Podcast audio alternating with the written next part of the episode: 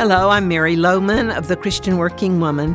And one question I'm often asked is What is the main issue that people in the workplace are struggling with today? I've been broadcasting this program many years, so I've had enough time to observe common issues and note changes in the workplace. But I can tell you that one issue remains at the top of most everyone's list, and that is how to deal successfully with people. It's people. In some form or another, our relationships on the job and everywhere else cause us more frustration, create more conflict, and eat up more of our time than anything else. Of course, relationships can also bring great joy and satisfaction as well. Well, this week, I want to address this relationship challenge by talking about how we connect successfully with others.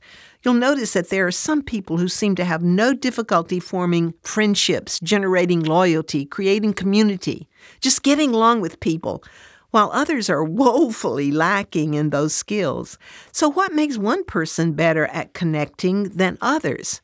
And if this ability to connect with people does not come naturally, is it possible to develop those skills and improve in those areas? Well, Scripture exhorts us to count others more significant than ourselves and to exhibit the characteristics of a truly loving attitude toward others. So we need to find practical and effective ways to develop these godly characteristics of connecting easily and quickly with other people, whether they are coworkers or managers or just friends and acquaintances. One of the first things we can do to connect with others is to make people feel comfortable in our presence. And we can learn to do that by thinking of ourselves as host in a situation. A good host takes the initiative to make others feel comfortable.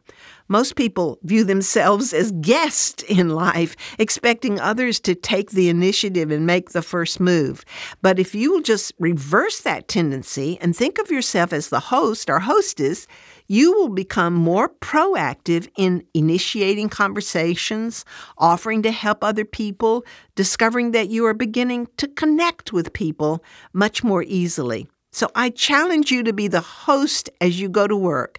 See yourself as the person who will initiate connections and then tune in tomorrow as I talk more about how to improve your ability to connect with other people.